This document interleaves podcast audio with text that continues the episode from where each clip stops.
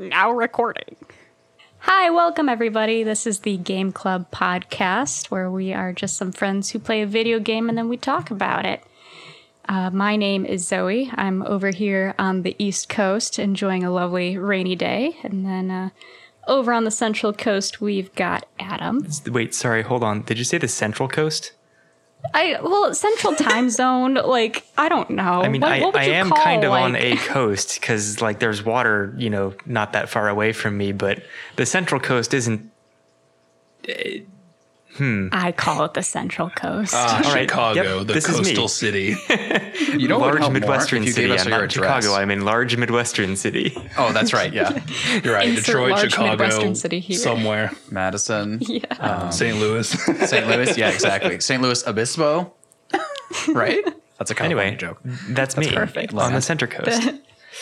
And then over there on the West Coast, we've got Gabe and McCoy. What's up, guys? I wish we got a rainy day. It's pretty hot right now, to be honest. For us, yeah. Is that pretty hot brutal. from the fires that are all over your state, or is it hot from just normal hot? No, it- it's usually it's hot from like start like the thing that's going to start the fire. It's not that like the fire yet has brought. excuse me. Wow. All right. Um, let's. Hey, can we get the editor to edit that out? Oh, there's no hope of that. yeah, you're right. Good point. Good point. Um, he's not even listening, is he? Anyways, yeah. No, usually it's just really hot and then the fires start. Right. Like that's usually the pattern. Yeah. Golden hills and Yeah, stuff. I do really not beautiful. envy you guys at this time of year whatsoever. it's okay. Coming from somebody who dies when it goes over 75. Is that like a hard limit? It's like over my comfortable threshold. I am definitely a Midwestern child because of that. Yeah, it is currently uh, 89.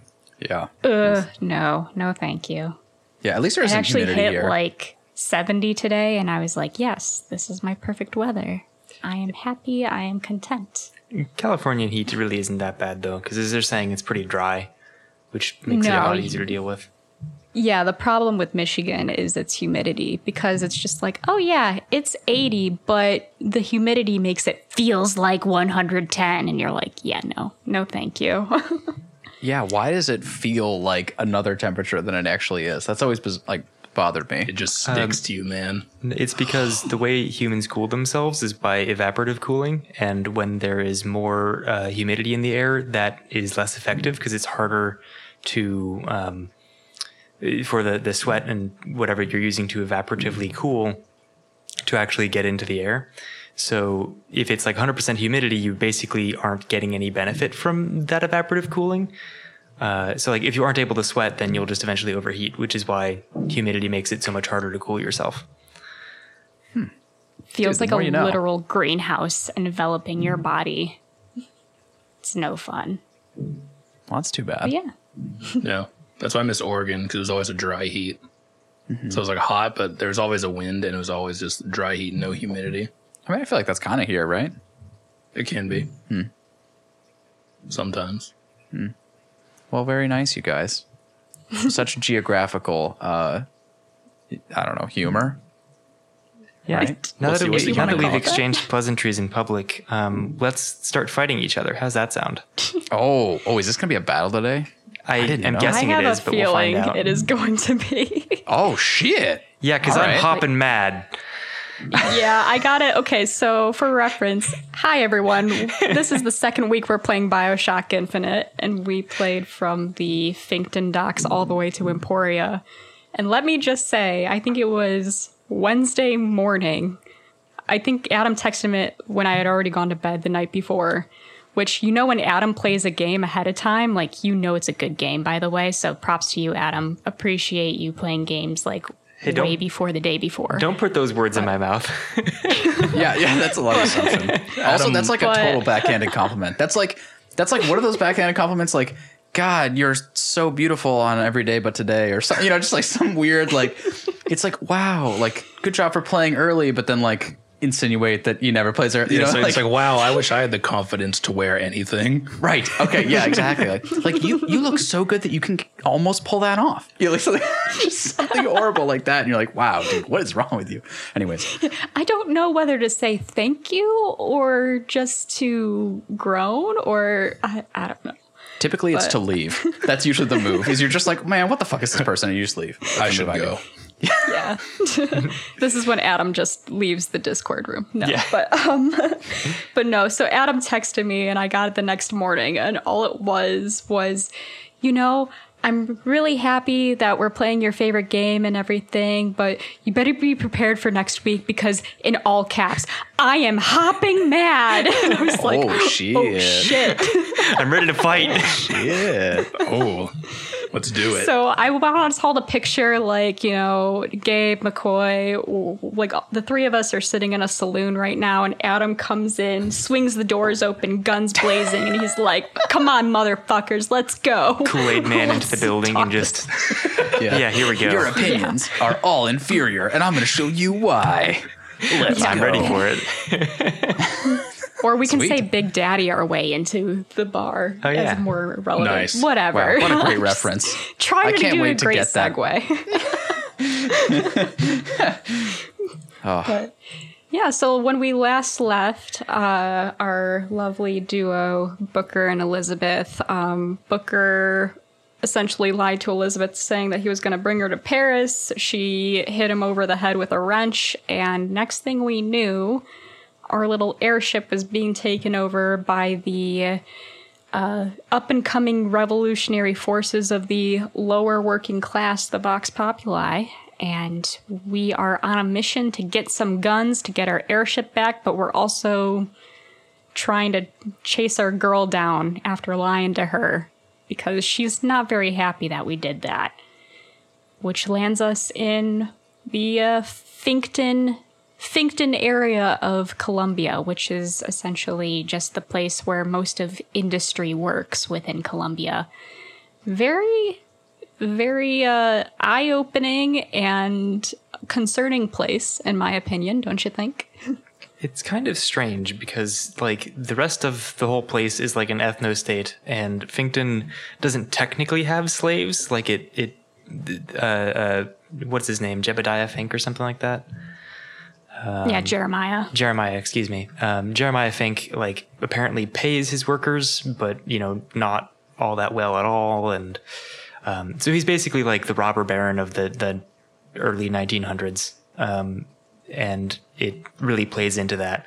You know, he he makes a comment about uh, company credits and you know why that's quote unquote good, um, and you know people have to like bid for jobs and there's no job security at all, and you know, eventually make your way into like the slums and it's not great down there.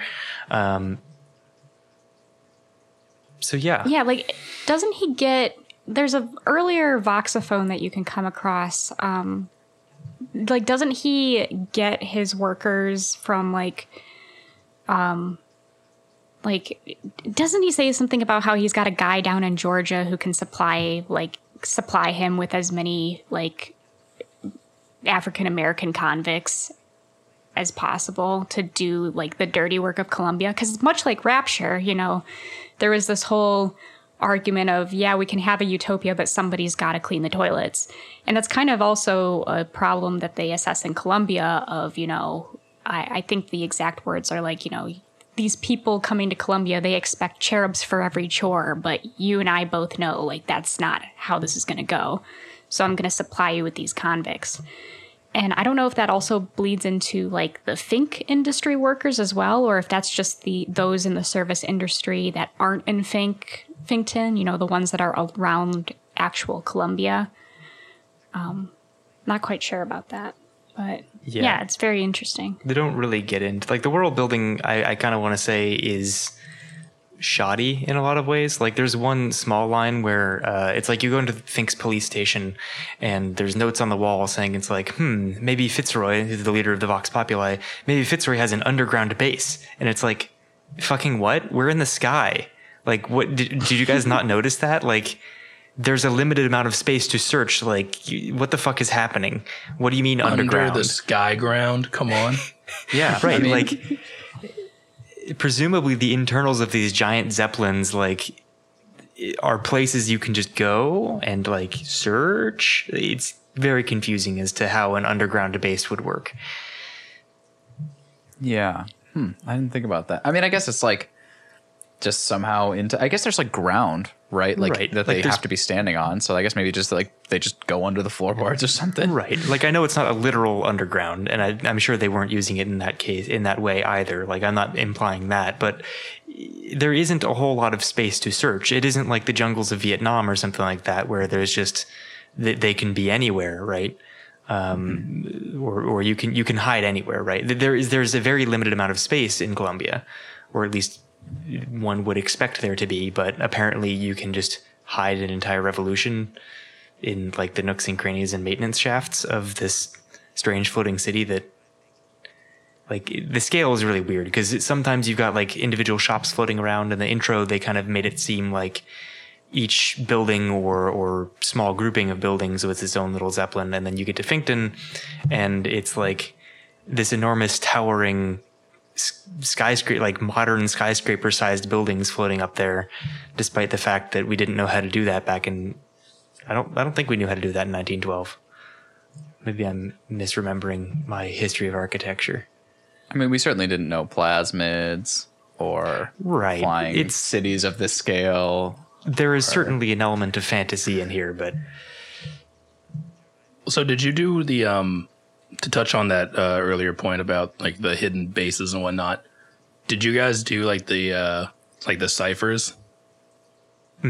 Yep. Yeah, because it is. I mean, it seems like yeah, they have like hidden rooms essentially that the Vox Populi work out of, and that's like kind of the best they can do, which I guess is kind of like the the hidden underground and like the reason why it, I guess it's hard to for the the police to deal with the Vox Populi as a whole. And it also kind of seems like they kind of left Shantytown to fend for itself in a way. I could see, I could plausibly see a revolution brewing within Shantytown, like, you know, within those kind of slum areas. I mean, it's kind of complete and uh, like complete disarray down there of you know people uh breaking equipment just to get a few coins out of it. Um you know people people are desperate down there. So i mean i guess that's a plausible way that you know the vox populi movement could potentially form. Yeah, and with any kind of guerrilla movement, people don't like get it tattooed on their forehead and walk around all day like that.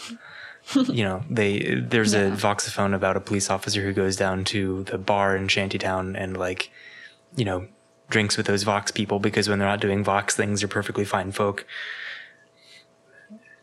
And I'll take Yeah. their money, sure. Like that's like that's one of his great lines from that. He's just like, I'm paid to do this and I'll take their money. But those are some fine folks down there. Oh shit, I left my key over there, by the way. It's exactly at these coordinates. If you could just unlock this chest over here. Anyways.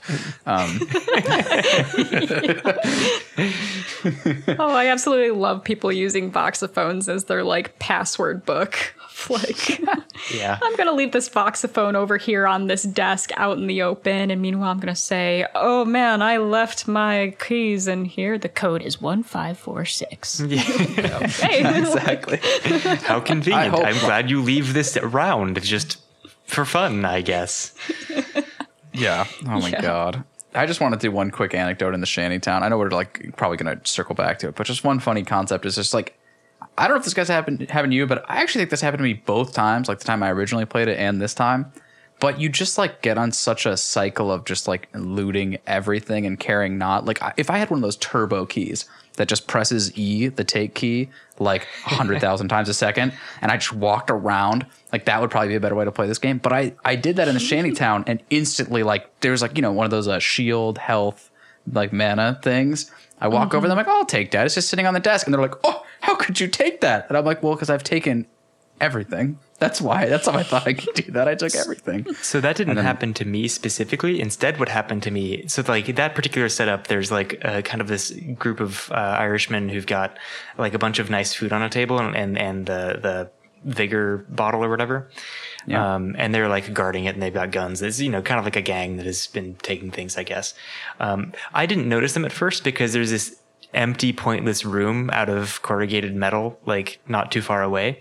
Um, and like I walked into there first and I'm just looking around like I wonder if there's anything in this pile of dirt in the corner. And this apparently counts as their turf. And I couldn't hear them saying things because I'm just bumming around out there. And then I like get out and like, well, that was pointless. And there are these guys shooting at me and I'm like, Yes. excuse me. Like every single time in like this segment, there's like five or six sections where it's like, Excuse me, sir, but this is trespassing. I'd like you to leave. You better go off now. No, th- I'm for serious this time. And then they attack you. Every time I trespass by accident. Yeah. Yeah. Oh, they're, Yeah, some of their I triggers are really uh, weird. Like, do, do you for- remember? Oh, sorry. Go ahead. Oh, I was just gonna say I, the same thing happened to me, Adam. Except like I picked up. I think the only food you can find in there besides the one that those guys are guarding, they're all rotten. And so I think I picked up a rotten banana, and then suddenly I hear this thief and bastard like out of nowhere, and I'm like, oh shit, rotten banana, no. but yeah, definitely went on his turf for that rotten banana. But got what a lot happened to of, me uh, nice- actually is I walked up and the guy said, "Hey, you're trespassing. Like you best not do anything." I was like, "Okay," so I just stood there, and the guy was like, "That's it. You're dead, punk." You're like, oh, okay. okay. And then, like, if if this didn't happen to you, if you walk twenty feet down to that uh, cash machine or that like you know dollar bill store or Oh, whatever that that's broken, yeah. So then I like sat there and I was like, ah, a silver coin, which I will pick up because these guys are all picking it up, dude. Like, let's do it. And then I pick it up, and then like some guys just like, hey, what the fuck, man? And I'm just like, listen. Listen, you guys, I'm armed to the fucking gills. Okay. Oh, yeah. Like, don't I- fucking front with me right I now. absolutely not intentionally killed all of the shanty town because like because like, yeah they're beating the machine and there's just like piles of money there i'm like oh they must be after the internals or something Yeah, not the money. yeah there's all this money because it's here sitting there. yeah someone's like cool i'll just take this and they're like what the fuck And you're like, bro, like, how did you let that sit there? Like, do you guys have a gentleman's agreement? You were like divvy it up after you yeah I'm destroyed the like machine. well guess everyone has to die now yeah, it's just like one of those like, uh, you know, like when you're role playing, you know, you're trying to be a nice guy, and then all of a sudden these like entire like town turn on you, and you're like, well, I guess I'm just gonna use my RPG. Like, like yeah you try That's to actually play what happened with. That's what happened with those uh, uh, the Irishmen. I was like, well, shucks, I guess I got my RPG equipped, and like I killed like five other people by accident. And it's like shouldn't have been standing there. I guess. seriously. Sorry. maybe you shouldn't Yeah, have been pouring poor in the way- shanty town Yeah, rough. like in a way i kind of wish that there like I, I wish there was another way the game could have approached the shantytown area because i feel like the game kind of conflicts itself when you enter that area. Um and in a way like it's the game is supposed to you know you play as booker dewitt who is this sinful man who's done horrible things from wounded knee and then he was also a part of the pinkertons which are you know a group of people that would whip workers into shape when they were trying to uni- unionize. So like he's not a good guy and then you're walking around with elizabeth who's like you know always talking about oh these these poor folks. Like she's the sympathetic one. And like in a way i kind of wish there was more choice that you could proceed throughout the shantytown area without having to murder people. Like they put a collectible item the infusion in an area which you cannot get out of without conflict. Like there is no possible way you can ever get that infusion. And if you're going for achievements, like you need to get that infusion in order to get, you know, 100% clearance on that. And so, like, in a way, I almost wish there was like a bartering system where it's just like, okay, like either, like, I don't know, like pay either either fight the guy or pay like 1,000 gold or one or 1,000 collect silver food eagles. for them, or just like some sort of side quest that could allow you to ally with them, or something. You know, it, it feels like they Right. could have taken the choice from Bioshock, and and especially this era of games had a lot of like people were starting to add choice in there. Like this would have been a Mm-hmm. great example where it's like you can ally yourselves with these people by helping them out in some way. Uh, but no, I mean they're pretty Right. one dimensional. Like, consider you- they're Irish people, right? Like, which in this particular, in like this vignette, I guess, this era, um, are, you know, they're pretty much considered about like black people were back then, right? Um, maybe like a little above them in those weird racial hierarchy pyramids that they would draw, but like they're an underclass, and you are a white man who comes in and murders them and takes their thing. Um, like what the fuck? And like the game encourages this explicitly. The game is like, yeah, this is what you should do.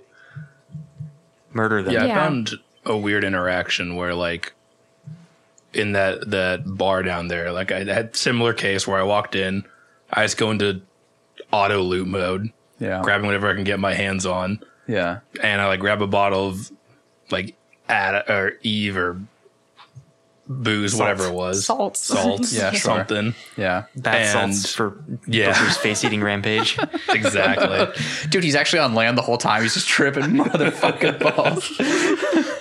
but yeah, so I grabbed that, and the whole bar aggroes me, hmm. and I kill them all, and then I walk downstairs or into like that back room, kind of downstairs ish, and then play the guitar, and then like, you know, Elizabeth starts singing, and the, the kid comes out from under the stairs, and she like feeds him an orange. And it's like, oh, you're the like you're doing good, and I'm like, I literally just murdered a, a bar full of people because they got mad at me for taking something. Yeah. Oh no, it was his parents up there. We Yeah. just murdered his whole family. Yeah, I'm just like, kid, did you not just hear what what the fuck happened? And you're like, don't worry, Sorry. Elizabeth isn't bothered yet, but she'll cut her hair off later. like, you know what I mean? Like, And She'll she'll, give you an bothered orange that belongs to you. Yeah, and She'll pick like, up your orange and then force you to eat it right the fuck now.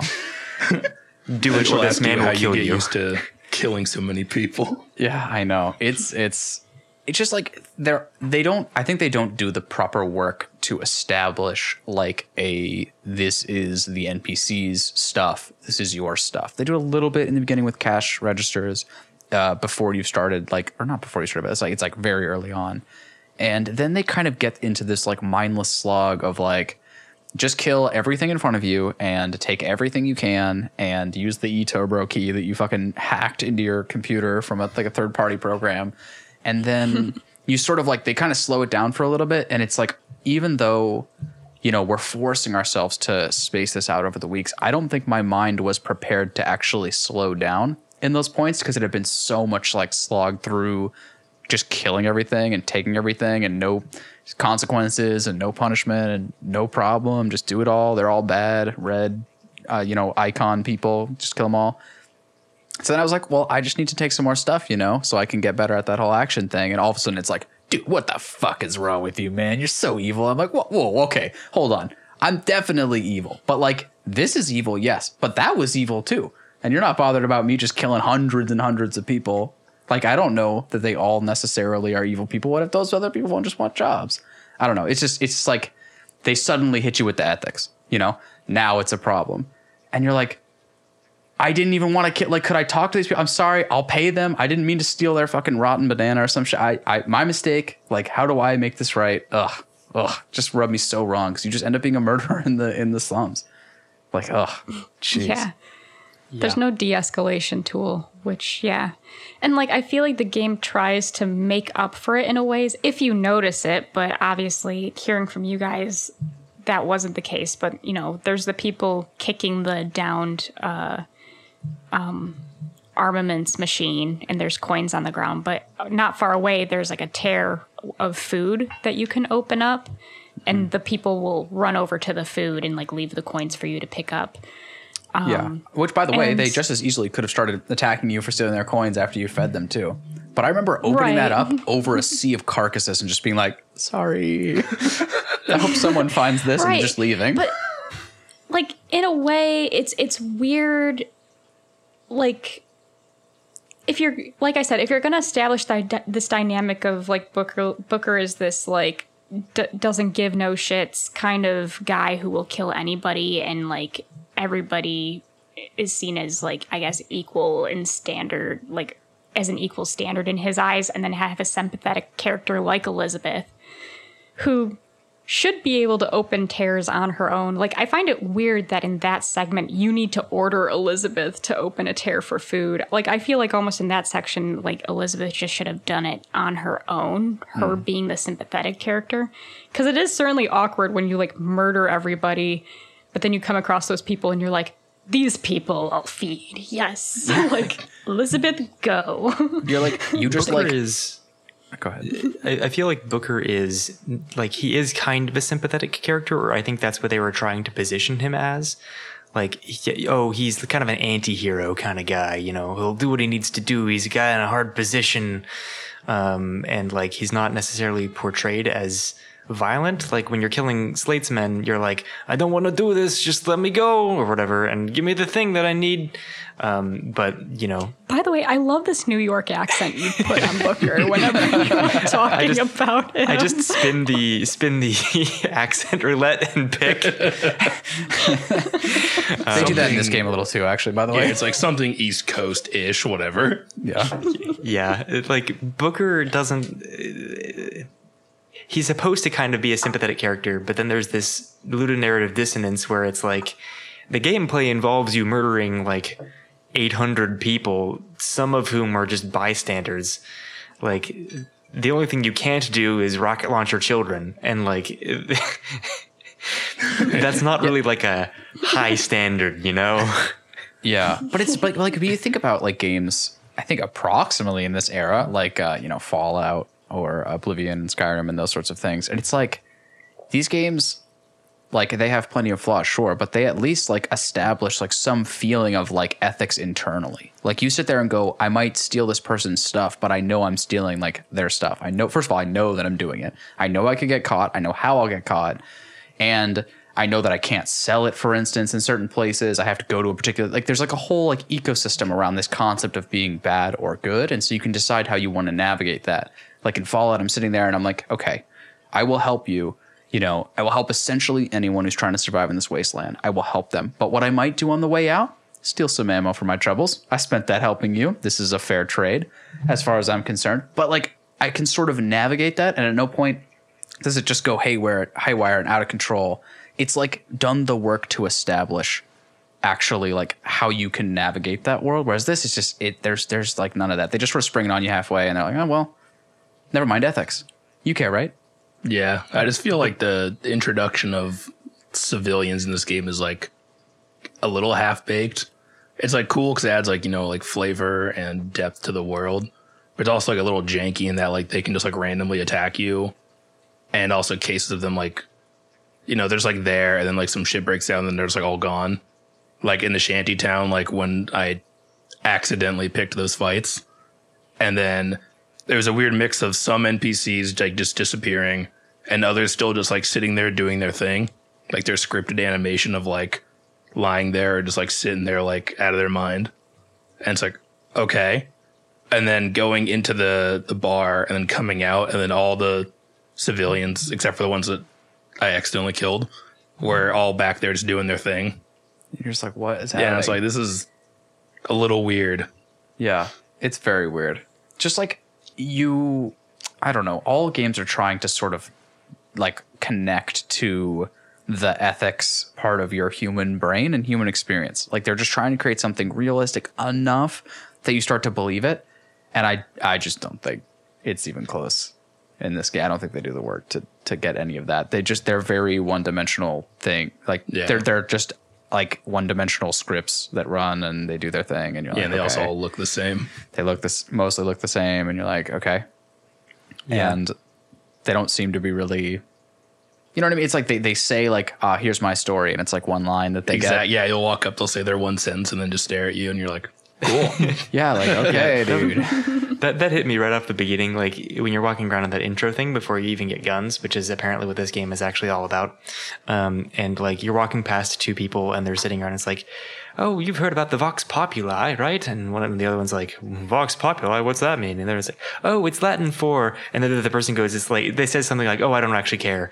And like so they don't. First off, they don't actually explain what the Vox Populi is to people who don't know Latin. They like tell you that it means something and then don't.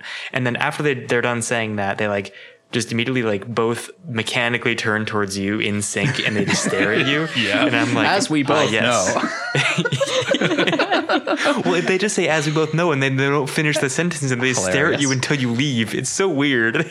yeah it's very weird yeah the animations in this game are let's put it this way animations have come a long way since this game and you notice that Oh, right? yeah. But I still think there are games to this day that you see cutscenes from, and you're like, ooh, ouch, that sucks.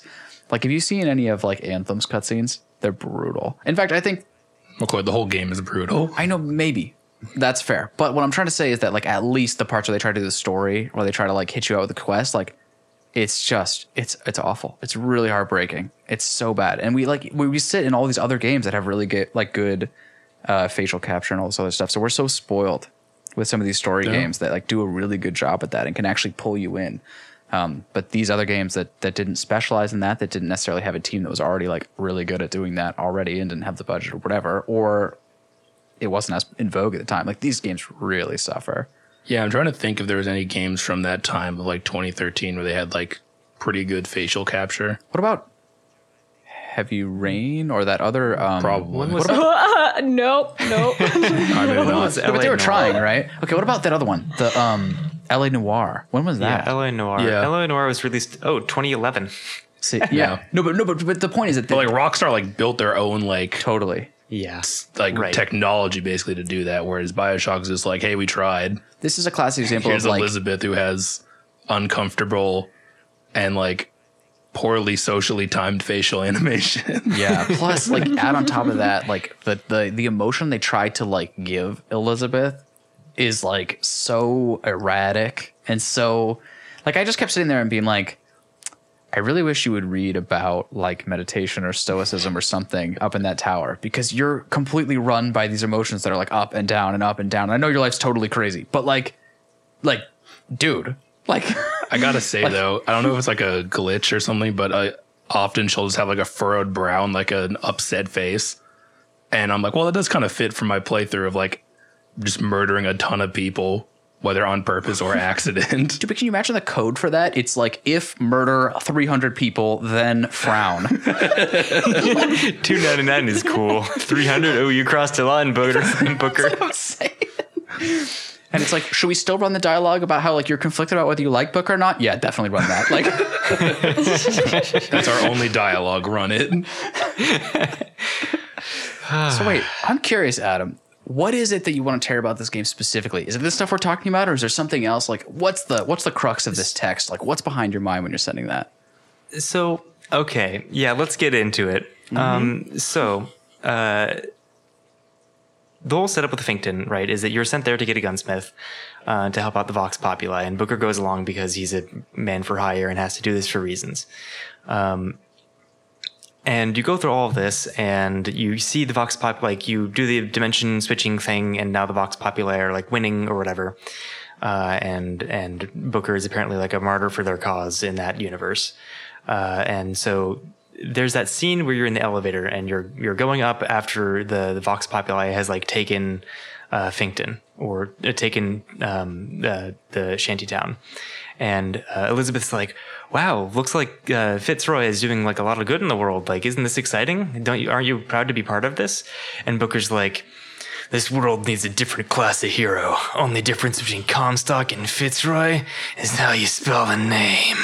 And it's like, okay, first off, hold on, what the fuck? Like, Gar, no, is this is you? seriously problematic.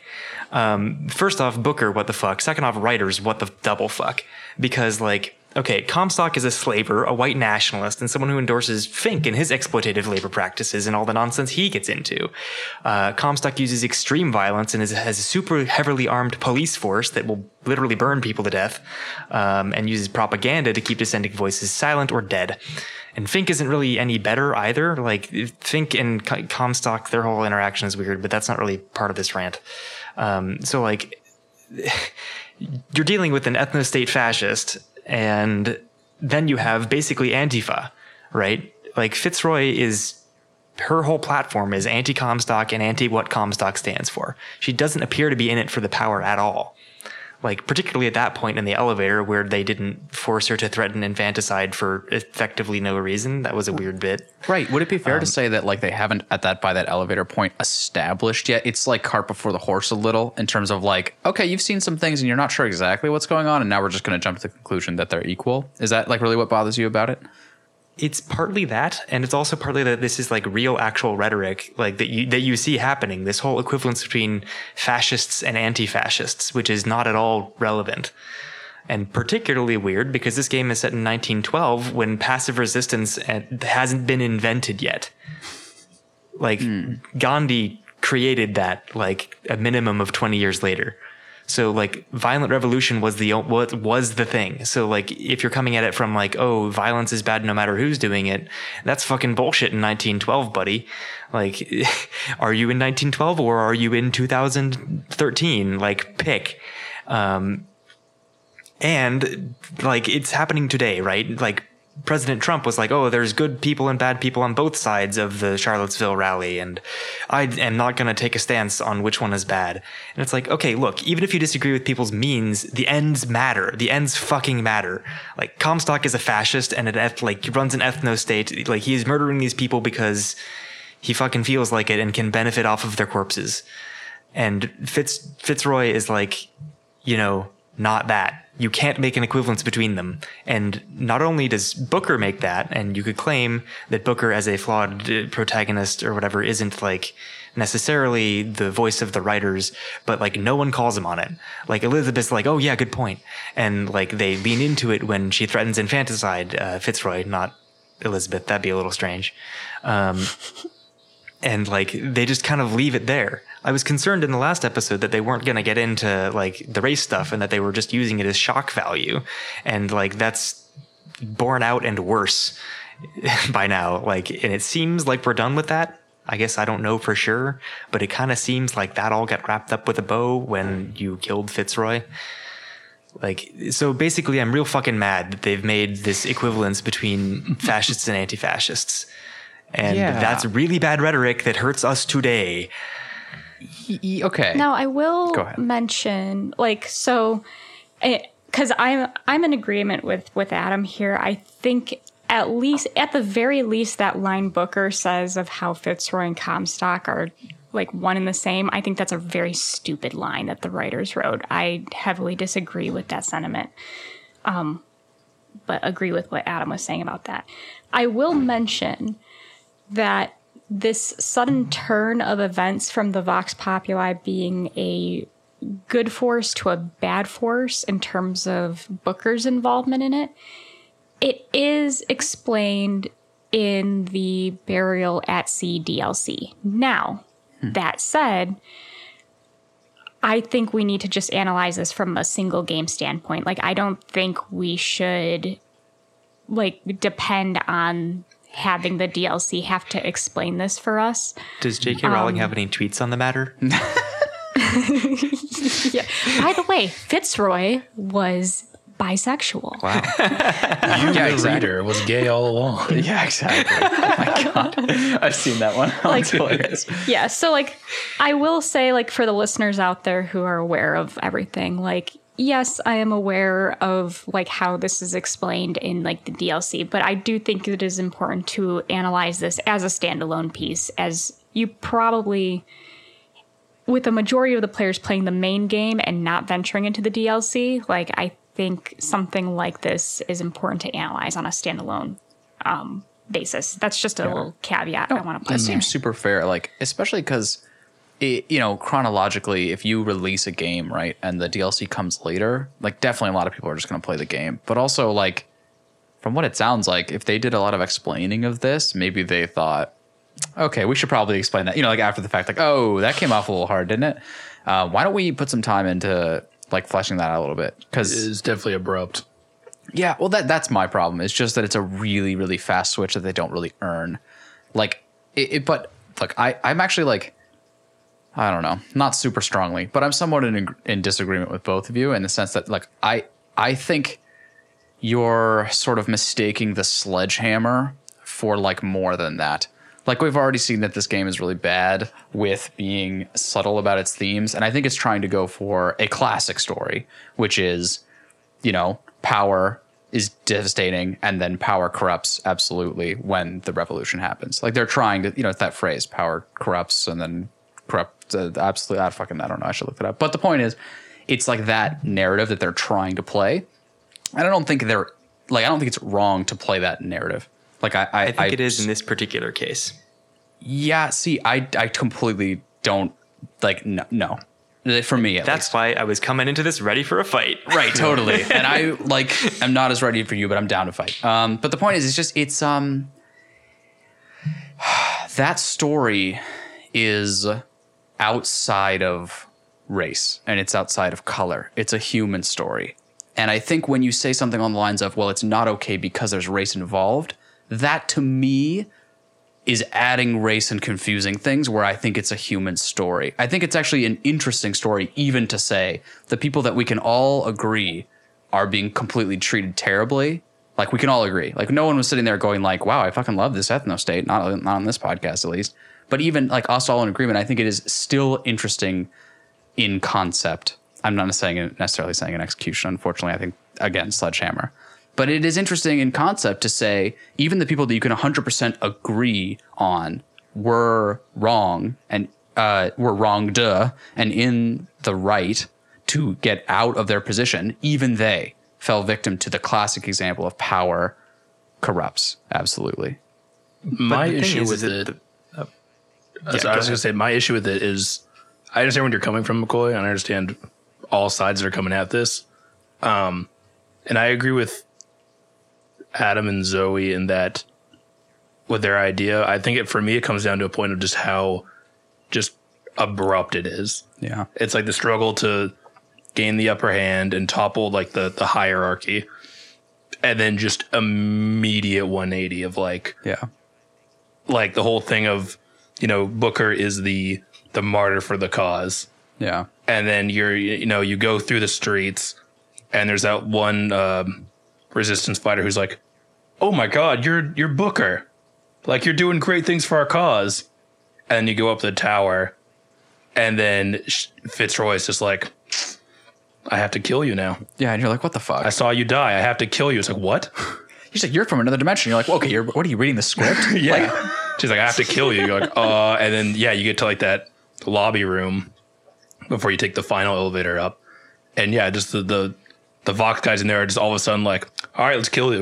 And you're like, I'm the fucking I- I'm- prophet I'm the shit. guy. Yeah, I'm the guy. My face was on all those posters. Now you're trying to kill, like, yeah. yeah, and just like no like sense of like disbelief or anything from them. They're just like, oh yeah, he's the guy, but Fitzroy says to kill him, so we'll kill him. So then this to me, Especially in a world where there's all like in a game where the main theme is religious following, like, you know, blind, uh, blind, not, not blind leading the blind, but just people blindly following something. Like, I think they could have done a cool, weird twist of like disbelief of like martyr coming back from the dead and like this kind of conflict of like disbelief, yet kind of realizing, oh shit, is there a God? Like, maybe they could have done something off of that. And yeah, I'm in agreement with Gabe. Like, it makes no sense for people to be both like in disbelief that you're alive, but then like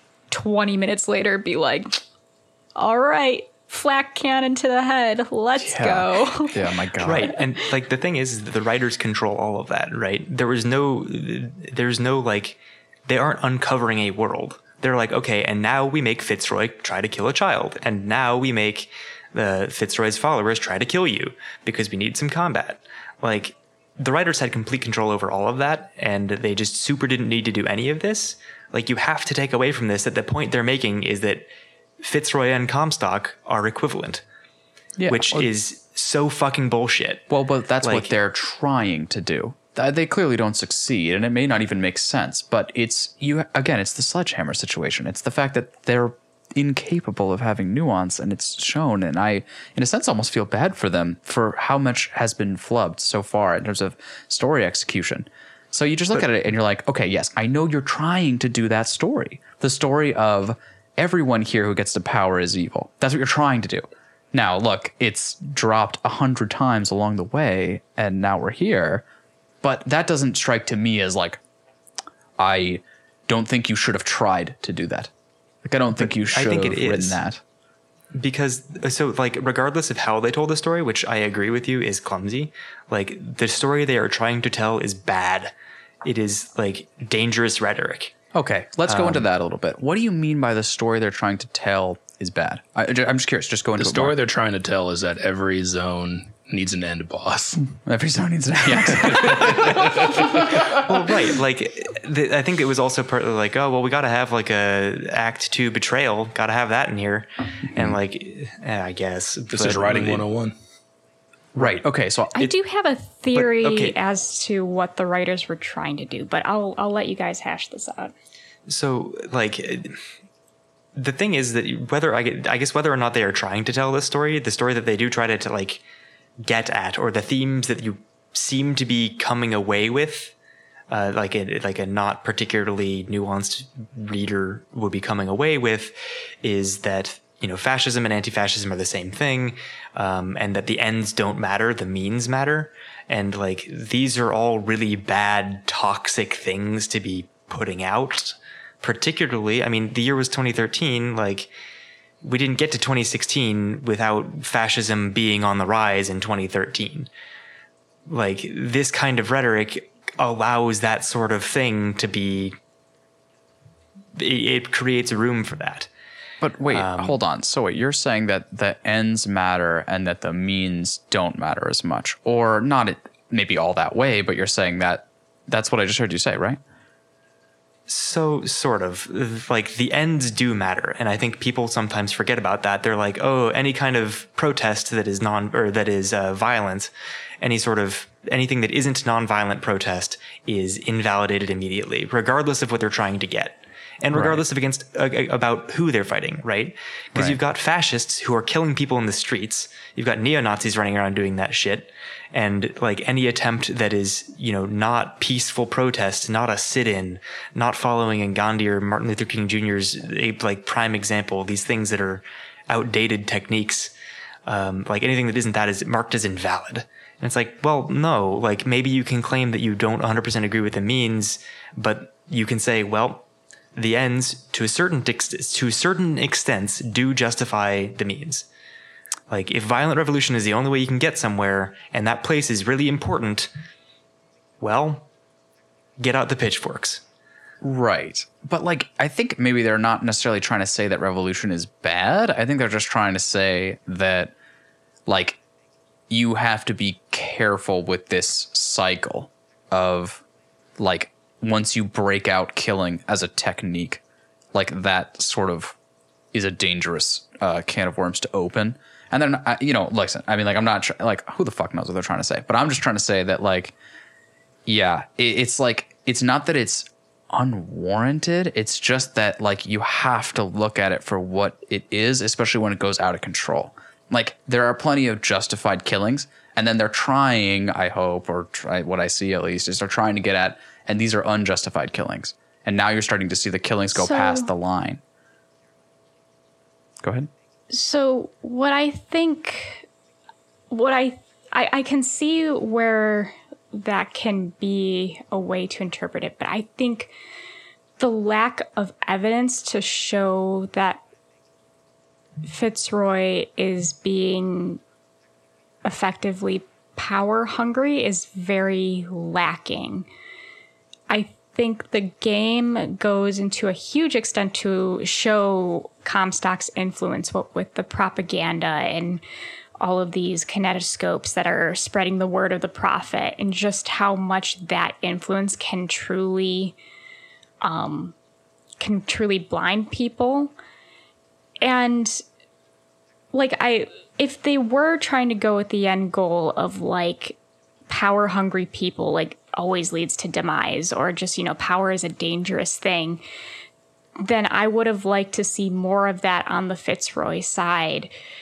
When really the the progression of her quote unquote power hungriness goes from encouraging her followers to you know come like lead this revolution to pointing a gun at a kid's head and suddenly talking about you know killing and pulling up from the roof. Like perhaps if there was more progression to that point but it's very night and day that progression. And it to me felt like a way for the writers to kind of try to un uh it, it was a way for the writers to unsuccessfully back Booker and Elizabeth out of this whole revolution fight that might have charmed some people at the beginning of this game. Like I said, I have like a whole theory of what the writers were trying to do, and I just think their means for trying to get to that point, I think they really flubbed it. Yeah, I think we can probably all agree that they, whatever it is, Well, I they just- really flubbed it. I just right? thought of something um, that to get to this scenario of her betraying you, basically, um, you do go into an alternate timeline. right. So I did just think maybe in a half step to go in the writer's direction and play devil's advocate for them, it could be a situation where you step into this other reality where they've been fighting for a lot longer. And maybe, you know, Which it's sensed in Booker's like Yeah. dialogue, right? and it yeah so it could be this like you step into this reality where they've been fighting for a long time this whole struggle's been going on for maybe months or even years um and you just see the very end of it really but on the other side they don't really set up that context it's like Very quick. Yeah. yeah it's like hey It's we not- need to go here for the guns oh let's just go into this other reality oh hey Yeah. Oh, hey, it's bad. That's Yeah. not Yeah, so text. actually- That's like an attempt act- to give them as much charity as possible, which they do not deserve. Because this isn't text that they've written. That's like a hope that you have for what might be under the surface. Exactly. It's like that you don't step into this thing and it's mm-hmm. like, mm-hmm. you know, alternate reality, years have passed and Yeah. go. So, Yeah. Yeah. And th- so this actually, so this actually, Gabe, Gabe brought up exactly what I was going to bring up with the writer's intentionality. Because I think the whole point of this section of the game we've played is to introduce the player to the player this concept of alternate realities like hence the Chen Lin goose chase we go on where everywhere we go it's like oh god okay he's dead we gotta open up a reality oh we need his tools and you go on this wild goose chase Oh, he's dead again. and i feel like oh, there's the a different game wife. Like, yeah exactly oh, yeah, she's white now. Ooh, what happened there? Okay, all right, sure.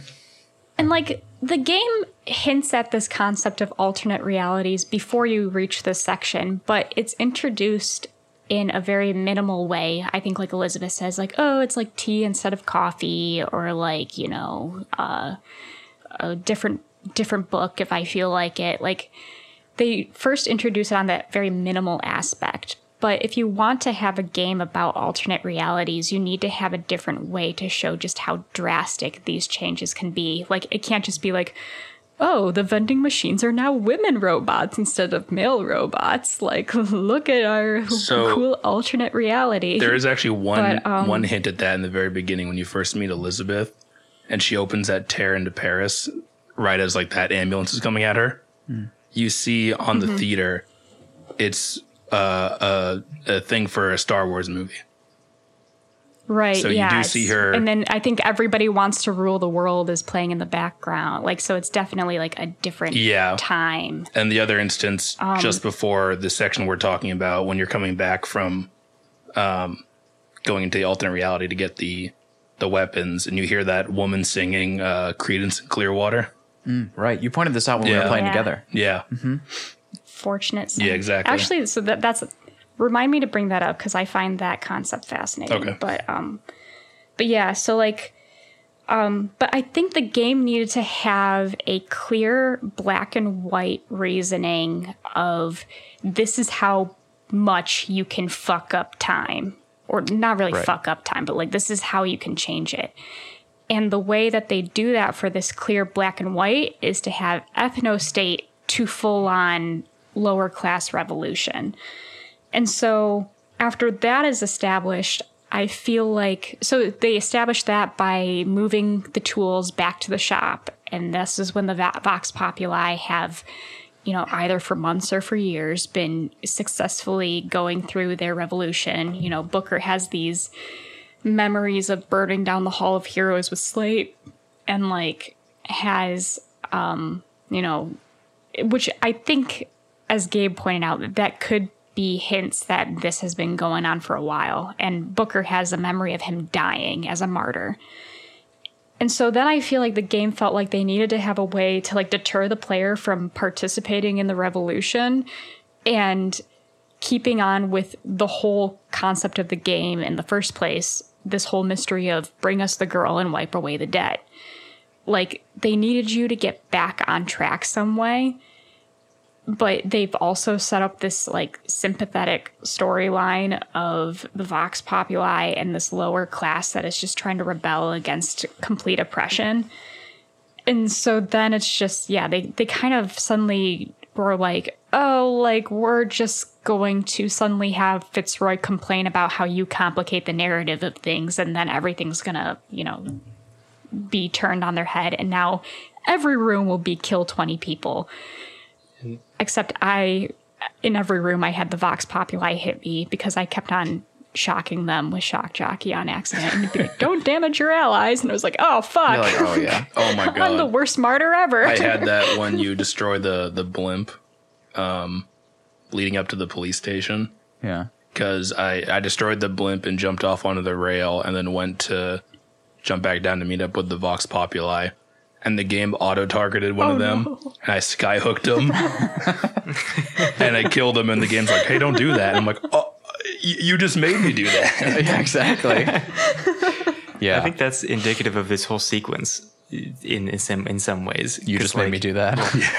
kind of or and it's like from fitzroy's perspective too it's like it's total like you guys are mentioning it's totally out of character for her to be doing these things and like okay you can hem and haw about time shenanigans but that's not text like that's not there's no real evidence for that and it's not if that were the case then the writers would be like weirdly twisting the narrative uh, in i would say an almost even more intentional way than what we may have here if we want to give them the benefit of the doubt um, like there's no reason for any of that to happen. It's not indicated at all. Like as far as you can tell, it's purely like anti-oppression workers movement, right?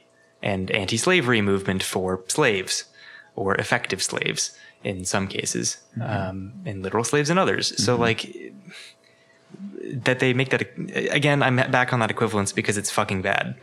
like yeah, you couldn't leave that. They take it. Yeah. No, I can't because yeah, I like ya. it looked like in the first episode that they were going to be like maybe going to engage with the whole race thing and the whole Mm-hmm. ethno state thing, and it turns out that no, the entire thing was just for shock value. They never engaged with it, and they have not taken like they didn't take a stance.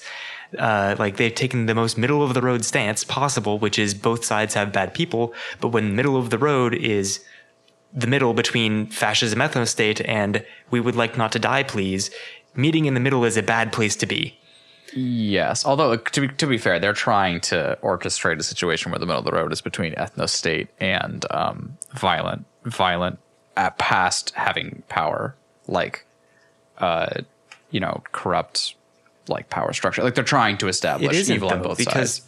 Is what they're trying to. do. i mean they're trying to do that and first off it's weird and bad that they're doing that No, no, no, Uh, no, no. second I- off like they don't you even can't just say that. Like that, that, that is to me the the the really crux, the crux of our disagreement. I mean, of course, you can say it, fair play, but I just mean like you can't say that, and then I won't at least chime in. Uh, it's like the the disconnect seems to be like, okay, yes, like there is like the sledgehammer used in this game, and yes, it's like in terms of the story, and yes, it's like basically missing all over the place and or crushing things, but like it's not it sounds like you're saying you can't write a story where the people that are revolutionaries end up being evil. Like that's what you're saying like, like that is a bad story and we should not tell it. Is that um, far from the truth? kind of. Because like the thing is that when you tell a story like this you are making a moral judgment right? Like the writers are taking a stance whether they intend to or not. And that stance is something that like a, a reader or i mean player but i'll use the term reader here because we're looking at the story which maybe that's a better way to frame this. Imagine that someone has written a book um, where this is the kind of like thing that you're supposed to take away from it. Like this is uh, you open up the spark book uh, spark notes for this book for bioshock infinite and the moral is that revolutionaries like anti-oppression revolutionaries are just as bad uh, as the you know fascist ethno state uh, goons, right? Like revolutionaries who don't want to be murdered are just as bad. Could it be Like, that- Could that is be just the as bad? takeaway. Does it have to be are just as bad? Like, does it have to be every revolutionary ever is just as bad, or could it be they have the capacity for evil, just like the ones in power right now? Could it be that? Or But that's not what this game is getting at, right? Because it paints them with a broad brush. Like there is one character you know in the Vox Populi, and that's what they do. So that's what the game is saying. Like there isn't, you don't see someone in the Vox Populi who's like, I'm not okay with all this business that we're doing. Like I do this, I support this for other reasons, but like I'm, if, or there's not like splinter fac- factions that they show you within the Vox Populi. They're painted with a broad brush. They are saying the Vox Populi are this, and Booker says they are also bad, and Elizabeth is like, yes, I agree. There is no dissenting voice whatsoever in like they don't even bring it up. They don't touch on it. yes, but I still find that a bit stretched to go then to all revolutionaries ever.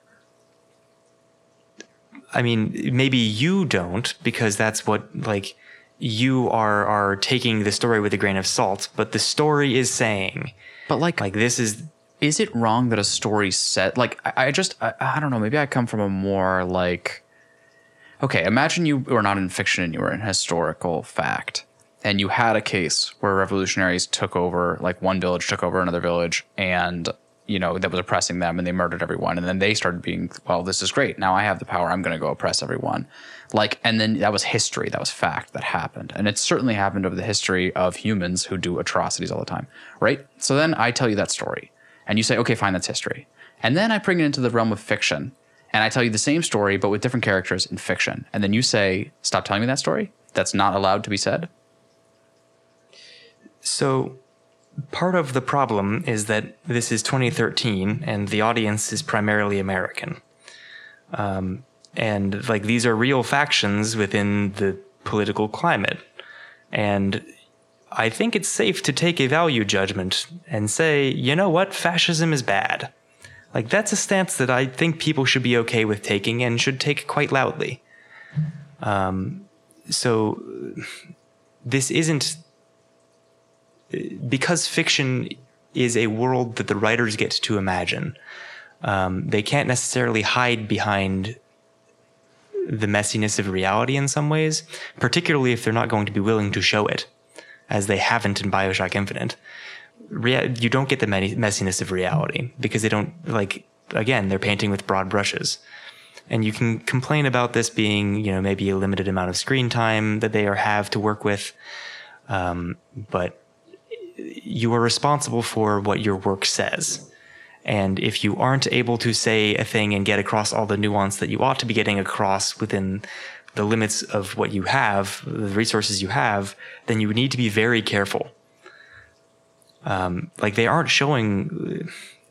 So perhaps I'm getting away from your original example, which is a situation where an underclass rose up and then the tables completely turn and now they have subjugated the under, like the uh, previous overclass, which isn't also isn't what hap- what's happening in this story, right? Because the Vox Populi also take the oppressed white man, right? They also take they- they're basically taking anyone who isn't an oppressor. Uh, to be on their side, is that what you're saying? They're taking them to be. Yeah, Okay. They're happy to take anyone who is not an oppressor or like an arm of oppression. Right. I think they're at best hinting at the concept that should time continue for a long time under the rule that you see, you might see a role reversal of some effect. So, But I think you're being ridiculously charitable. yes, particularly given that again the writers control the story they didn't need to make fitzroy do this Yes, they didn't. But like again, it's like I I think the cor- the crux of the disagreement is you're sort of saying something along the lines of like I don't like this story. I don't like the way that it played out the characters. And I I don't really have a value judgment on the way the stories go in such a way like as in you cannot tell the story where the revolutionaries end up being worse than you thought. I have no cannot in that scenario. I, you can tell whatever story you want to tell. real quick correction here i am not giving a cannot i'm giving a should not hmm, Okay. like you know free speech and all that is, free speech gets twisted around and i think maybe i talked about this before but free speech gets twisted around an awful lot where if i say this is a bad story and it should not have been told people say stop you know, impinging, impeding hmm. free speech or whatever. It's like, no, I'm not the police busting down your door and shooting you for telling this story. Hmm. I'm saying you've told a bad story because you have. Hmm. But bad in this sense is an ethical judgment, not a quality judgment. Although in this case, it's both bad. But Yeah, it's both. Yeah, it's both bad. But but but what I'm saying, I'm trying to make the distinction, right? Because you're just essentially saying I don't agree with your ethics of this story, whereas I think stories are more outside. In fact, in this is sort of a silly comparison, but you're essentially saying I don't like the story because it does not agree with where I think we should take the consciousness of our country, America, at this period of time, and as a result, you're not providing the propaganda in story form that I'm okay with. Whereas to me, uh, stories are whatever they are. You can agree with them, you can disagree with them, but they, yes, I agree, they say things. But I, I'm not They're here to say propaganda for a different side that yes, I'm very happy saying I do not agree with. Right. Whereas I I just am not. Like I I love reading propaganda from the side that was from both sides in a war because I think it's interesting. It's a um a window into their mindset or what they're trying to to sell. Right. They're tr- they're trying to convince people, and I'm just saying like. I don't think this is as far to say that this is like a propaganda for the fucking evil side of this war, but it's just that like I, I don't see why you would say you cannot tell that story. Like that to me is is craziness. Again, I'm not saying cannot. Or should not. Like as in, what's wrong with you for telling this story? It's like, well, they're telling a story. Like I, I like for instance, if we had taken that back through our history of books and gone through all the books that we had ever uh, that anyone had ever written and said some of these should not have been written. Like, fuck that, dude. I want to see what humans are capable and what they were interested in writing at the time. Like, I, I, Mein Kampf. Absolutely. No, no, no. If you told me we should get rid of that book, I'd be like, that's history. You're crazy. Why would we get rid of that? That is worth reading if you want to see and trying to look at the modern context and see why you don't like why you're different. You know what I mean? It's like that's important. Like it's not um it's not as valuable to me to scrub clean like dude this is actually very bioshock relevant. It's like that reminds me of like all the like 1984 situations where they're cleaning the news stories. You know what i mean? Like the, the dystopia situation where they're like well these news stories are bad now. Like well, what do you mean these stories are bad now? I get that they don't say what you want to say but can't you be a critical thinker and, and see that and go well i just i don't agree with this. I see why here why. Actually it's helped me understand my own point better like thank you i appreciate it or does it have to be no one can hear this because the people who are not as critical thinkers as us might be convinced. It's like, well, what do you mean? Like, uh, what does that mean? That's giving zero credit to people who who play this game, like, and uh, d- you know, ingest this narrative. Zero credit. It's like a it, that's like a disrespect to people. Like they might be convinced because they love ethno states or something, or maybe they didn't before, but this game will send them there. Like, what? That's craziness. I, I think that uh, if I can jump in do. here, I, I think though there is an imbalance with how both sides are fleshed out. And I'll extrapolate on that. So, like, you have your ethno state of Columbia that we've been able to go around and see the world building, see the propaganda, listen to people's conversations. And at the same time, there are factions of Columbia that disagree with the general populace. You know, from the one guy whose apartment you loot who says that he's a progressive and then you also go into that one the, those one people's house who are like you know part of the society of friends of the african americans or whatever so like you know that there are factions of Columbia who dissent with what the general populace is saying, and therefore gives you the benefit of the doubt of not everyone in this part of Columbia is bad. Whereas with the Vox Populi movement, it's just kind of like the Vox Populi are bad, period. They're all just, you know, murdering innocents left and right and people who don't deserve it.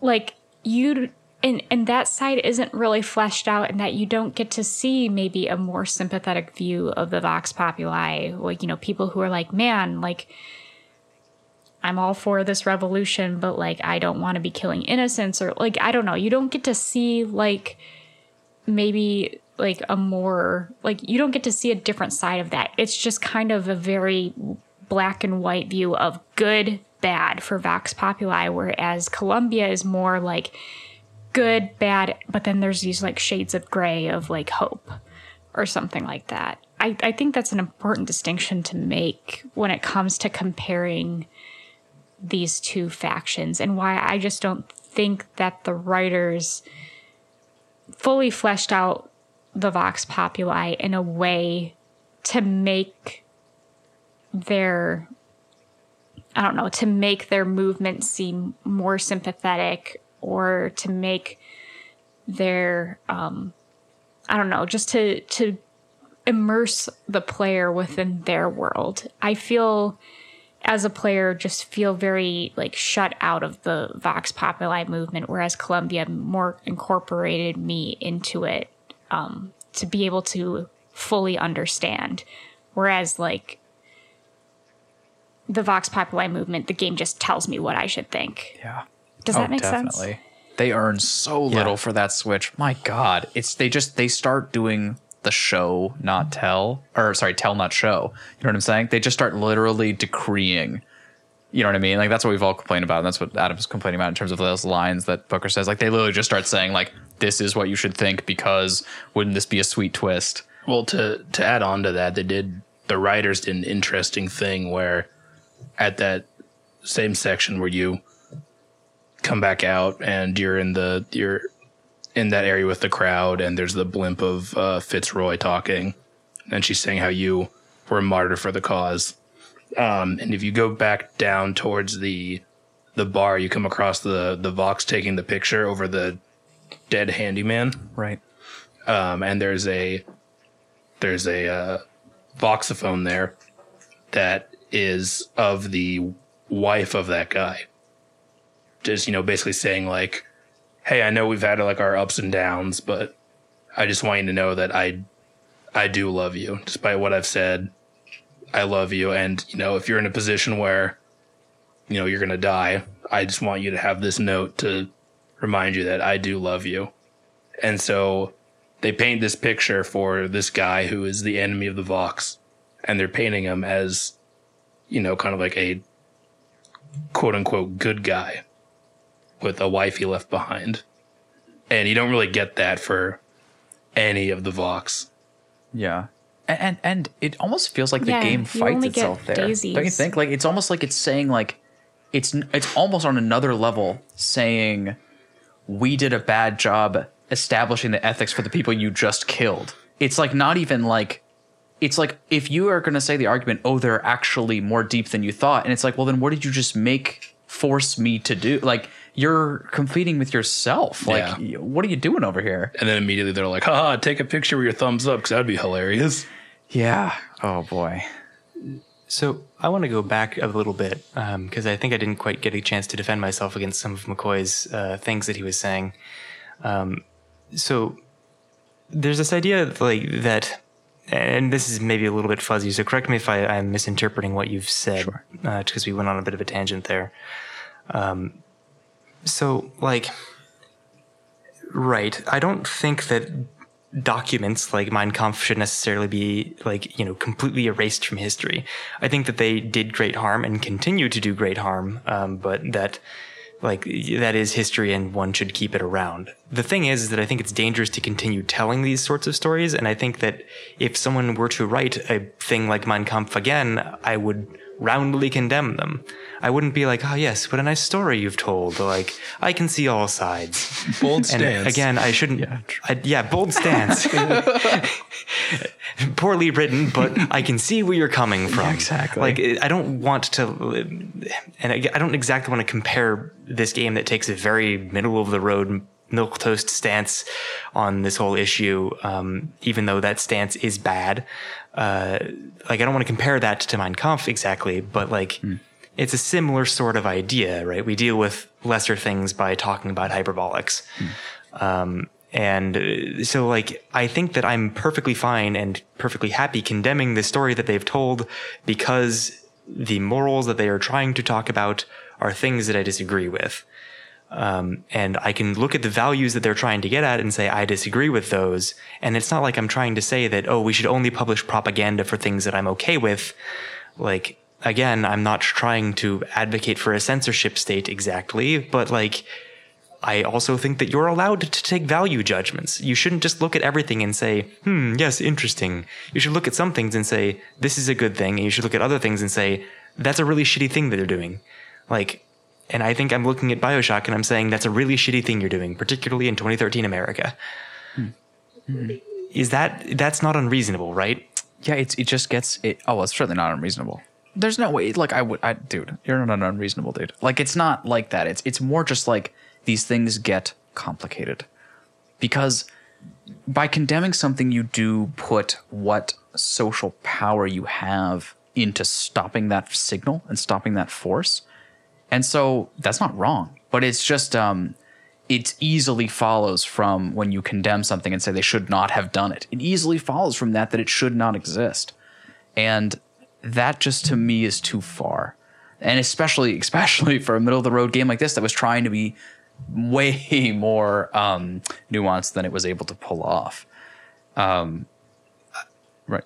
I mean, I think it's not like I, I disagree that that saying this thing should not exist is bad. Like, I'm not going to annihilate it from existence because it has historical import, pretty much only because of what happened afterwards. But Mein Kampf, right? Like, Mein Kampf is a horrible document and it espouses horrible things and it continues to inspire horrible things today. Um, but the reason we keep it around is because historians care and because it's important as a reminder that this can happen again. Um, but like a game like Bioshock or like the ridiculous manifestos that these mass shooters are putting out, like I'm okay saying these things. sh- Okay, again, that's we- a weird comparison. Sorry, I keep comparing Bioshock to all these horrible things. That's Um, the political it's just climate we live that. in. Yeah. No, that's No, just like both- where people go to in their They mind. both have guns, so it's a fair. Yeah, exactly. You both involve shooting a lot of people. Yeah. Yeah. Mm. Booker Uh, Booker games. is a mass shooter. and That's what his kill counts 500, Yeah, 800 violent now, video games connected. Um, You heard it here first. Okay. Anyway, uh, like, I, I think it's fine to say these things should not be written and to try to put your power behind preventing them from being written because it is propaganda for a very dangerous kind of thing. Okay, so that's de- that's Um, definitely very like a like a we're we're now coming down to subjective in a really serious way, especially because look, I know you're using all these examples that are hyperbolic, right? But but in contrast to those, this game is very middle of the road. But you're still putting backing behind taking down things that are middle of the road, and that to me is subjectively just way too far. Like maybe we can make the argument together that there are certain certain things that maybe we'd be better off not having, but a middle of the road BioShock game that tried to be ambitious with its story but failed. Like, come on, dude. The thing is, is that it's not middle of the road. Like I use that term to indicate that it was that that's what it kind of believes itself to be. Like saying, ah, yes, all sides have problems is like kind of a thought terminating cliche in a lot of ways. Like it's a way to get away with saying something and appearing reasonable. But like the stance that they're actually taking is not good. It's saying that revolution against a violent oppressive state that wants to kill you and grind you into paste is bad. Or could be bad. Will you? Are you willing to give it? Well, that? they're saying it is bad. They're not saying it could be. They're saying it Well, they're is. telling a story the of what of has game. happened, but they're not telling a story that it must happen in every case. They're just saying, in this case, this could be something that you could take note of. In other words, this could be In something one- on the lines of, hey, revolution can be justified, but be careful that it doesn't go crazy. But here's the thing: they never say revolution can be justified. That's the problem. But like that's the nature of telling a singular story where in this case they're trying to say it wasn't justified. No, you can get you can get nuance in these things. Like they could have done that. They could have meaningfully engaged with race, and they could have meaningfully engaged with this. And maybe there would be a way to make it still work out where Fitzroy decides to shoot a child for some reason. Like if they'd given it the proper development and had other factions within the Vox that maybe left the Vox because like the super radical wing was going too far, like they could have done that. They chose not to. And they chose to tell a story where all revolutionaries are bad. Yes, sort of. I mean, sort of. It's like choose, and then you get into situations of like, you know, what's the budget like? What's the time constraint like? Like, because it really feels like this thing was again, hamstrung. Again, whether or not it was, if it was going to be hamstrung, they needed to have abort, aborted. And just Because, Huh. like, because if you're going to tell a story like okay so say you come into it and you say okay i've got this great idea we're going to have this nuanced story it's going to be we're going to get into all these little things. And then you look at the budget sheet a month in and you're like okay this is impossible. At that point you should say okay well what story are we actually going to tell? What will actually come out the other end? And is it good or is it bad? Is this something that is dangerous toxic rhetoric that uh, inspires um, basically inspires like fascist apologist kind of stuff. Like McCoy. Oh my god. I wasn't gonna say Oh it. yeah, here we go. Look, it's just, dude. I, like we're literally talking about like a failed piece of creative that tried to get somewhere and utterly failed, and we're talking about it like it's like sin. And to me, it's like, dude, you can't. Like, it would be nice if a month in they decided that their their their goals were overwhelming, but obviously that sort of foresight is only reserved for people who are incredibly good. And and if you look at any uh, example of companies that I see or I work with, um, the foresight like that does not exist. It's more like, oh shit, we're three fourths way through this project and we have only developed the first half of this game. What the fuck do we do? And it's like, well, uh, not releasing it is not an option. And so, how do we try to salvage this? Okay, we'll start telling the story. But okay, but stepping back from that, it's just like even all that, it's like, is it really so bad that they tried and failed to go for something more nuanced here? Like, it feels like you're trying to like punish them for trying to go for nuance and ending up with something kind of meh. First off, we have no idea what they were trying for. Um, I suspect that they tried to use race as a shock value kind of thing to draw people in and make them think it was deep, then refused to engage with it at all. And they took a very middle of the road stance because they didn't want to alienate people, yes, even fascists and white supremacists. Like, this is maybe a harsh stance, but the thing is, is that you have no more evidence for your claim that they tried to get into a nuanced story than I have for mine. Which of course means they're both valid. Yeah, truthiness. Like the, right of course. Right. You know i mean i just try to give like benefit of the doubt to human beings. But like i think there's actually interestingly enough uh, a lot of evidence in the gameplay that would support that they went middle of the road whereas they went very actiony but then they have in this section a lot of stealth sequences that are very half baked half is like generous. They're like one eighth baked. Like you shoot one person and it's action again and you're like god damn it this was fun for a second. Um, but there's a lot in the gameplay that would also argue that they essentially tried to go as middle of the road as possible. And that to me says that they're a dying studio trying to find something, trying to find, oh, this action genre is hot. Like maybe we'll add some Bioshock elements to it and maybe we'll find an audience. And I don't think they did. And I don't think they're around. Do you know what I mean? So, like, these people are not some grand orchestrated, here's our contribution to the world. They're more like, how do we survive? How do we find the audience? How do we? We have a bunch of ideas of how we could make this cool, and they all sort of competed a little and ended up being less than some of their parts. You know what I mean? But the thing is that again, if you're going to try to tell a story like this, like uh, pick a different subject matter that you can do justice to, because they they were basically capitalizing on this. They were commodifying this struggle that is real and continues today um, about racism and fascism and all that kind of stuff. They were kind of commodifying that and refusing to pick a side on it. And again, middle of the road here is not a good place to be. It's the middle of a road where you have defined the boundaries of your road very poorly and, and narrowly. Yeah. No. Like yeah. it's between like center right and extreme right. maybe Like if you pick middle of the road with that, you're still in a place that is y- y- you're not middle, right? Yeah. Yeah. I, I, I see what you're saying, but it's like, first of all, like, do you really have to like put the right as just like on the same axiom as evil? Like, do you have to go there? Like, that just feels like not relevant here. But okay, I know what you're trying to say. Well, they're, they're, I mean, it's fascism. Fascism is like, look at the Wikipedia page, right? It's a far right kind of thing. Um, like, and it, if you get into the political kind of stuff, like, uh, reactionaries, I think would be a reasonable uh, way to define Columbia because they looked at the um, progressive kind of thing and the way, like, reactionaries try to roll back progress to an earlier era, or not progress, but roll back things to an earlier era and um, prevent these kinds of changes. And like literally, Columbia left the United States of America when a large change came, the Emancipation Proclamation. Um, so like, right. I get that saying right left is like a little weird in in this kind of thing, but cards on the table. I'm a leftist, so like, Wow, say that out there. What? Just throw it out. I don't think I would have gotten that from what you had just said, but I guess just like, do you really? I guess I, I, I would like to give more credit to the attempt at something. Like, I think we're sort of hindsight 2020 looking back on something and being like, well, this doesn't meet my expectations. And in fact, I think they fucked this up in a number of ways. In fact, it's kind of bad. And that's like, all well and good, but I just think like, do you really think they came into this game being like, like we're not capable of pulling off something so subtle? Like I bet you they came into this game trying to be like, dude, we're gonna have an awesome, crazy story that's totally gonna be like have a lot of depth to it, and then they're like, oh fuck, we're incapable of doing that for whatever reason. But like that's so looking here now backwards and saying like now you should have uh, reversed all of your efforts and never done this, which is like that's so ridiculous. Like I think they just missed.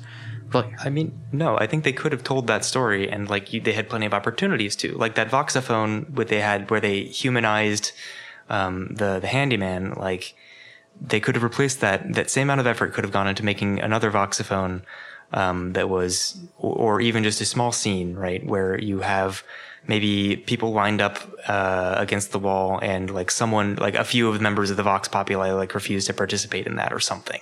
Like they could have done anything at all to give the vox nuance.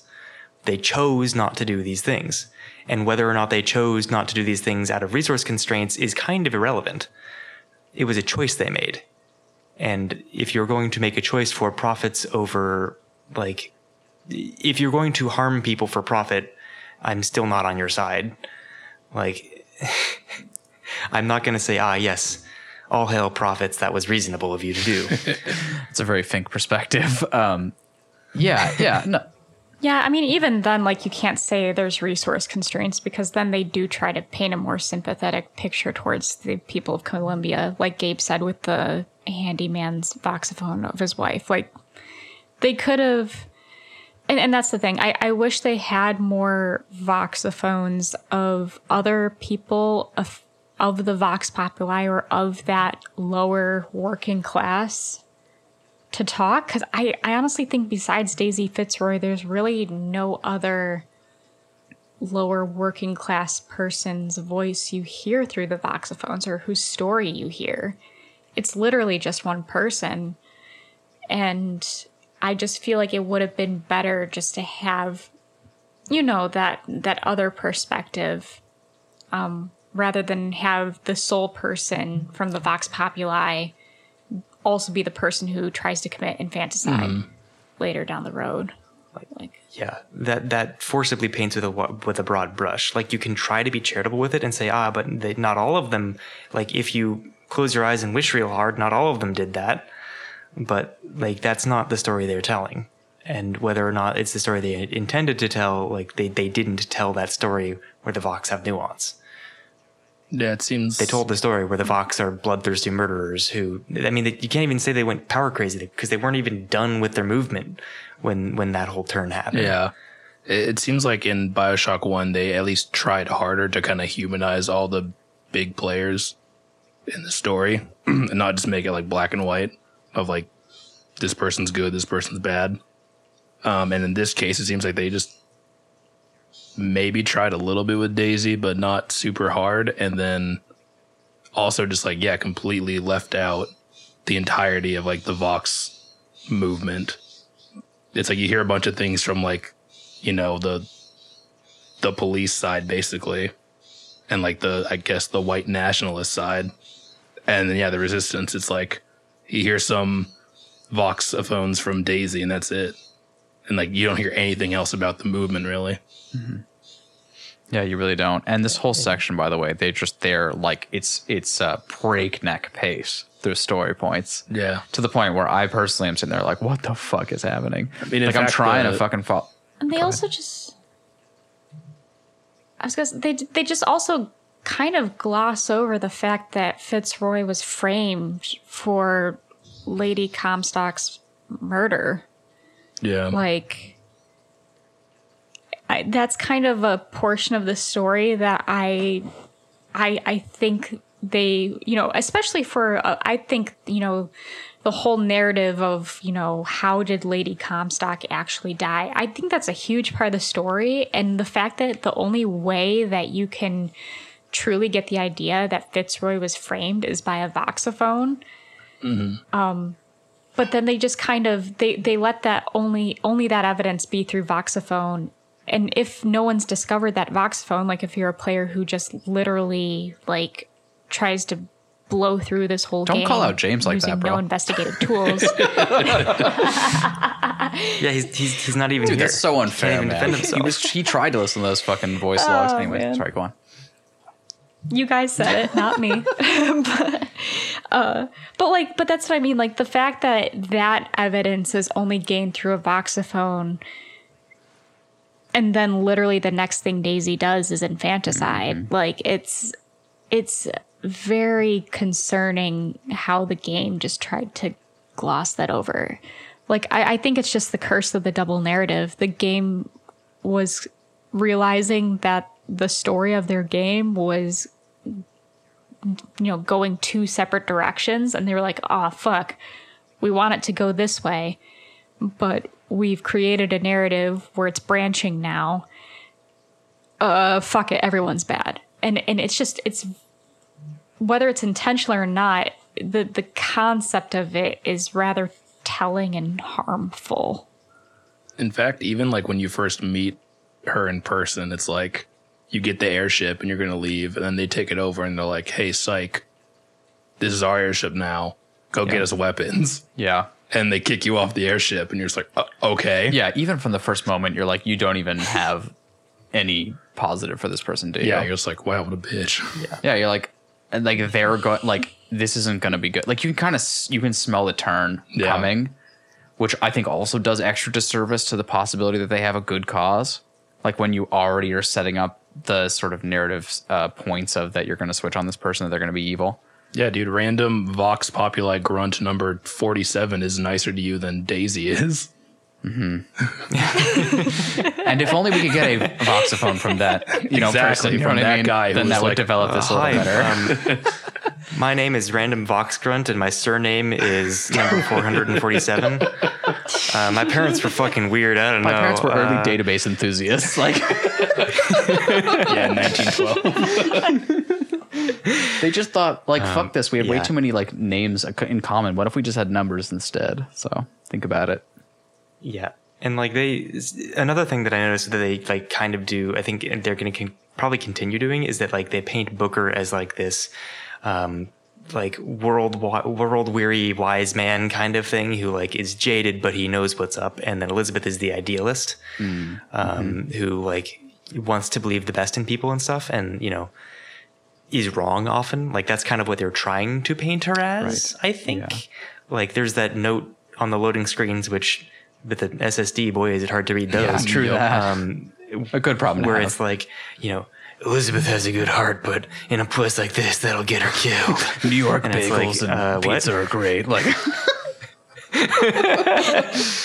yeah, that's that, that's true though. And they even try to like sort of play against that when she's like, "What? You think I don't know anything?" When like you're trying to take her to um, not to Paris. You know what I'm saying? Yeah. Like they're even. She's like, "Of course I Yeah. do," and it's yeah. Yeah, there's a lot of instances where Booker's But like, she's like book smart, and and Booker is street Yeah, smart. yeah, Yeah, but ironically. he's not. Um, he fucking sucks, man. I hate playing as him. Yeah, no, he fucking sucks. Especially when it's like, again, that line, this world needs a different class of hero. Only the difference between Comstock and Fitzroy is how you spell the name. And Elizabeth is like, ah, yes, how wise. and the reader is meant to be like, hmm, indeed. like, Yeah, fuck these yeah, we're writers. sitting here like, what the fuck? yeah. You're like, it's been 38 seconds since she turned on us. In fact, I'm not even clear that she turned on us yet. Like, what just happened? no, she I know, hadn't that's what. I'm saying. She hadn't It's done anything. crazy. She was just like, good job, guys. We've like taken over like the, the police station. These people who've been stomping you into the ground for years. Good job. Now we're going to like get rid of uh, Fink, the guy who's been profiting off of your blood and tears. Let's go do that thing, this violent revolution thing. Again, the thing that we, the only tool we have in 1912, violent revolution. This is normal. And you get there, and it's like, and time to kill children, and it's like, Pardon? No, seriously, like this is too this is crazy. Like this can't be true, right? You're certainly not as crazy as I've just said in the elevator. And it's like, oh, you are. What the fuck? Like, how did you know that? Like there's a great fucking there's a review for the old fucking Star Wars prequels, and there's this weird character on the internet, and he was like early YouTube, so it's really fucking inappropriate and lovely. And it's this dude who's like playing this strange character while he's trying to review things. And one of the things he said in that that's so funny and makes me laugh to this day is he's like, How did you know that? Are you reading this script? And I always think about that in games like this, where it's like, how did you know that, Booker? Are you looking into the like script in the future? Like, are you skimming some pages ahead? Because I don't think she's turned yet. And like, I've played this already, Yeah. but have you? Like, and like they they back justify all this stuff. Like I think that they would a writing trick they'll do sometimes is like if you want the story to go in a place or you want to like show a thing happen, you go back to an earlier chapter and you just like write like okay, it's important later that this person's wearing a Hawaiian shirt, so you go back two chapters and say ah yes I picked out my Hawaiian shirt from from the closet, like you you back you change that, right? So Booker, like in a way of predicting and looking to make Booker look wise and cool, he predicts this betrayal in a, in kind of a weak way, which also kind of primes you for the betrayal, and none of it makes any goddamn fucking sense. yeah, yeah. A lot of this is, uh, I don't know if it. It's not that it. Yeah, maybe it doesn't make sense. Maybe I, you know, I'm willing to go with that. Like, it's it's um really unfortunate. Like, I, I feel like, especially this section. Like I said, it's blistering pace. This section. They're like, oh fuck me, we have like another novel we need to get through, and I think like we've ran out of something. I don't know what the resource is, whether it's amount of gameplay situations or time or who the fuck knows. But they just like you smell so many roses in Comstock's world and you get nothing here. Nothing. Like you just run through it and you're like, okay, this seems kind of bland and Also, kind of like how. Elizabeth kills someone, is super shaken up by it, Oh, God. and then cuts her hair, puts on a new dress. And she's like, "All right, I'm good now." yeah. Yeah. How hard is like how hard is it getting used to killing people? Oh, you get over it real fast, buddy. I guess it was true. Oh my god. There's there's a lot of glaring plot plot holes in this section from what we've already discussed about. And then also just the fact that the whole thing that got us into this mess is that we're trying to get an airship and then you actually board an airship only to take it down because that's what the game wants you to do. It's like why couldn't Elizabeth and Booker just like hightail it out with that huge blimp that came through? Like is that blimp restricted to Columbia airspace only? And it's only the first lady that can go international. Like, why couldn't they have just boarded that, gotten rid of all the guys, and then just flown out of her? But instead, the game is just like, nah, take down this blimp and have this epic moment. And meanwhile, I'm like, that's our ticket out of there. No, come back, Booker. Yeah. Also, It's because every action hero has to take down a helicopter, Yeah. and they didn't have well, helicopters. well, yet. that and it, it's also like they just. I hate when the stories just dangle the end in front of you and then like do some horrible backflip slash Yes. backbend to try to like extend the shit. I was gonna say I was I was really irked by it. it's like this is a huge deal to get the weapons. You go through like a bunch of different tears to get the weapons, and you're like, okay, cool. Finally, we're gonna go get to. Um, I can't remember his name, but you're gonna go to the the weaponsmith, and yeah, Chen Lin. and then you get Yeah. there, and he's dead, and it's like, oh, let's just go get the blimp. it's like what? Dude, also just a fun side that tear with the weapons. This was funny because I was sitting there and originally, okay, wait, hold on. Fuck it, there's so many tangents here. But the point is, okay, that tear fucking sucked because I went through it one time, it was fine. And then the second time I went through it, Gabe was sitting there and he's watching through, uh, watching over my shoulder, and he was like, Yeah, I couldn't get that, uh, the trigger for that tear to open. And I was like, What do you mean? And I was like trying to open it, and he's like, and I couldn't figure out how to open it. Like, he, like the, the prompt for to the tear just went away, and he was like, "Here's what I did: I walked into the corner of the jail cell, then I backstepped, like n- not facing the tools, like up to the point, and then you'll see it." And I'm like, "Well, can I face the tools?" He's like, "Actually, no. I've tried that, and you can't do that. You need to backstep into this trigger." And I was like, "You're fucking kidding me!" And I tried that, and I actually got the trigger. I could press the button. It was Incredible. like, "What is this?" What is this? Oh my god. Um, That that reminds me of another note that I have just in my notes. Um, that whole like it, you're in the basement of the the slumtown police station or whatever, and like you walk into one of the cells and there's a dead black woman laying there, and there's 26 spent shotgun shells on the ground, which is like kind of a neat bit of storytelling that they're like, ah, yes, they just look at these ethno state goons. They sure do love killing. Um, and then you search your body because you're weird and crazy and there's cotton candy there. And it's like interesting, interesting, interesting, interesting, interesting, good. Yes, good. Interesting storytelling. Yeah. Oh, they get so close and they just randomize that shit and you're like, ooh. Ooh. Ah, yes, I love these maintenance cakes. Glad I went to this picnic with my machine gun rounds. Oh, it's so true. It's insane. like, there's a lot of stuff. Sorry, this is another tangent. Again, so many tangents. No, please but do. We're running out of time because you spent so much time fighting each other. Um, but okay, so handymen. Yeah. They appear to be at the very beginning, like they're going to be like an important thing, kind of like the game's Big Daddy, right? Where you've got um, there's a handyman being showcased, uh, and you hear people talking about them in voxophones. Um, and then your first introduction to the handyman is like you're just walking around in Finktown and you've accidentally killed everyone already, so there's no one around, and you you you walk out of a store and the handyman just fucking jumps in and starts punching the shit out of you with like no fanfare, no introduction, nothing. Also, they're bullshit. Your stuns don't work on them. They teleport around all over the place. I mean, it's not teleporting, but it's jumping, but it's way faster than you can deal with. They blast through your shield and have punch through to your health. They just take entire ammo reserves to keep like deal Yep. with. It's just fucking insane. Like th- you can't play around them. There's nothing interesting with them, and they don't like. They just fucking jump at you, and now you're dealing with a fucking nerd who. You can distract them with murder of crows. They don't like crows. well, that's good to know. I guess I didn't cycle through every fucking plasmid I had to see which one actually worked on the fuckers. Yeah, they certainly don't survive. Uh, don't react to bucking bronco, which is my Also, favorite. how come the Vox had them also? Yeah, that's my question. It's like suddenly there's just a handyman with a red hood over his head. Yeah, you're like, are the you a Vox Populi turncoat? handyman. Did Fight How'd for the that happen? proletariat. Did I tell you what happened for me? The the fucking I don't know. Okay, this this honestly could be in my head, and I'm so sorry if I'm just making this shit up. But for me, like the model switched halfway through the gun battle. Like it was like the original, like handyman, and I was shooting him, and then all of a sudden he had the hood. And maybe that's just me not being observant, but I swear to you, like halfway through, he just gets the red hood, and I was like, wait, what the fuck? What? Oh shit! I forgot my uniform. Maybe he had a change of heart halfway through your fight. Dude, what the fuck? But either way, they're evil. Like Yeah. whatever. It's just oh god. He's like, he's the false prophet. No, wait, actually, he's an imposter. Yeah. Good point. Yeah, exactly. they both have their name for you. Look, okay. Something I want to say about this game that I, I just cannot believe we've gotten this far without saying is I fucking hate the saving in this game.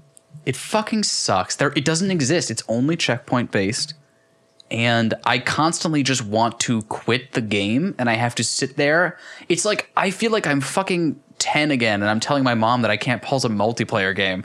Like that's what it feels like cuz Elena's like, "Hey, uh, you know, uh, the food is done." And I'm like, "I Not can't." mom.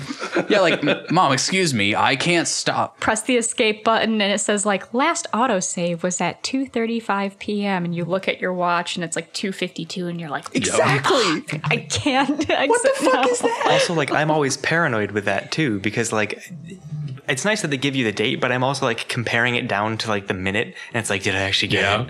Because Exactly. and I'm sitting here like because some some games at least will be like, or rather, unfortunately, some games are like, hey, you're not gonna, it's gonna erase everything until your last autosave, and you're like, but when was that? And they're like, they just shrug. Yeah, it. true. It's like, cool. True. But some games build that into the design. And a good example of this, so we get right down the timestamp, is Dark Souls. Where um, you actually like cannot you it's a checkpoint based game. Your goal is to get from this checkpoint bonfire to that checkpoint bonfire. And yeah, you can save in there, but like generally like your your progress is going to reset. So like if you've gotten like a run into the world, you have some souls and stuff, but you can easily just quit. It's all good. But this game like resets you if you die. It's not a big deal. Like it costs you a little or whatever, but it has no gameplay reason to restrict saving. You know what I mean? It, it has no reason that like beautifully fits into the overall design of this game. And you're like, your goal is I have exactly 12 shotgun shots and I have to make it to the next checkpoint. There's nothing like that at all in this game. They just decided to not let you save and you just have to roll with that. Yo, you want some hardcore saving? How about Animal Crossing? No. What? Did you reset the fucking Exactly. game? I will murder you and your I- family. I will bend your knees backwards, you piece of shit. And then Tenenbaum's like, oh man. So like did like the the remastered BioShock had just saving whenever you wanted to. Did regular BioShock have that as well or is that a remaster? No idea. I would assume they had it. I think so. I mean, I played remastered. Oh shit! You're, so what you're been. saying? Oh, I forget. James James is the only one that actually played Fuck! the Somebody non text that dude. remastered version. Wait, I you're saying that dude? Fucking, this is an unwind from Bioshock. That they the, the original Bioshock had saves. Mm-hmm. I think I think it's literally like the one thing that BioShock does over BioShock Infinite. If I say Holy so fuck. myself. Also, story. Arcane has I- I- saves. story so far, Adam. We still haven't finished this. Uh, well, the entire whole ethnostate thing, I think. I'm guessing that they aren't going to be able to fix that one. And boy, is that a problem for me. Yeah, me. I'm guessing they won't fix it either. That's my guess. and you've played the game, so. Okay, wait, hold on. Is it possible? Just throwing out a positive for for Bioshock Infinite. Is it possible that this section they actually introduce interesting plasmids?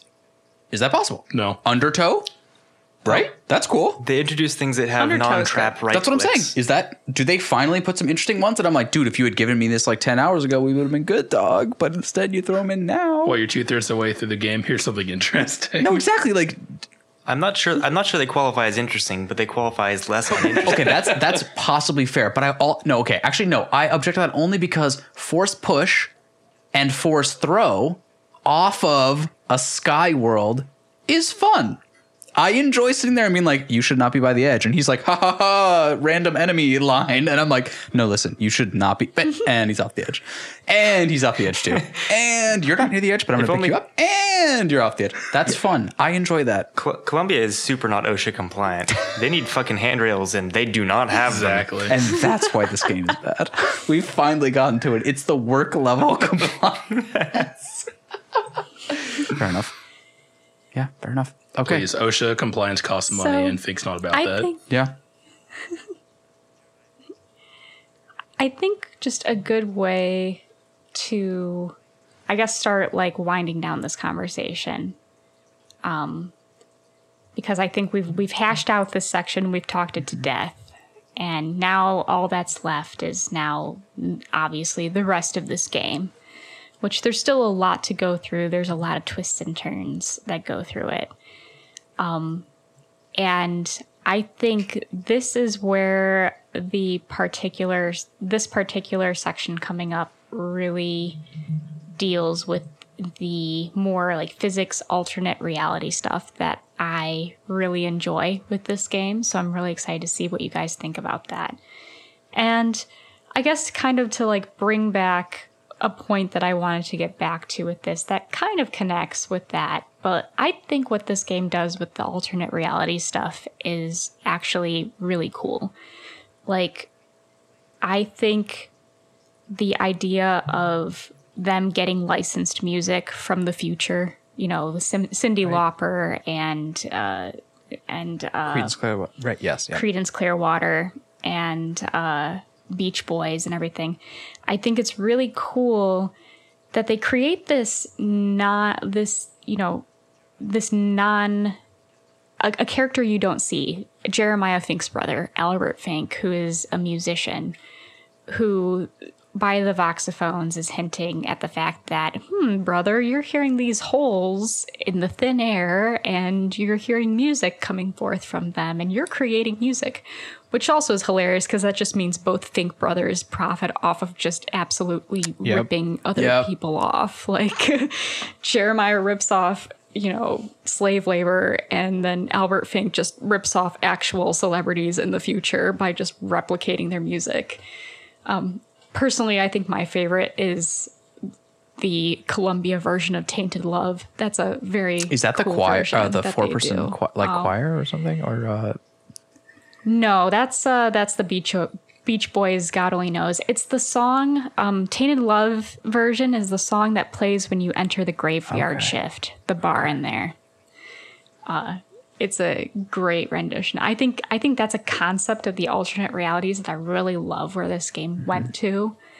Of um, just yeah, just creating these like old timey versions of all these popular songs with the barbershop quartet, and then just also a more like swingy 1920s version of you know Tainted Love and such. Um, and so I think the thing I'm so excited to talk about next week when we have all finished this game is just the sheer amount of foreshadowing that has been going on this entire time towards this eventual conclusion. I have literally, I want you guys to picture me in my office right now in uh ah, God, I forget the uh, the show, but the one, the guy who has like the board with all the yarn, like with con- conspiracy theory stuff Always going Sunny. all around, like and the crazed, yeah, always sunny. That's the that's the show. But just picture me and my conspiracy board, and my eyes just like sleepless and wide eyed, and me just pointing and being like, "This is what's going on. This is what's been going on this entire time."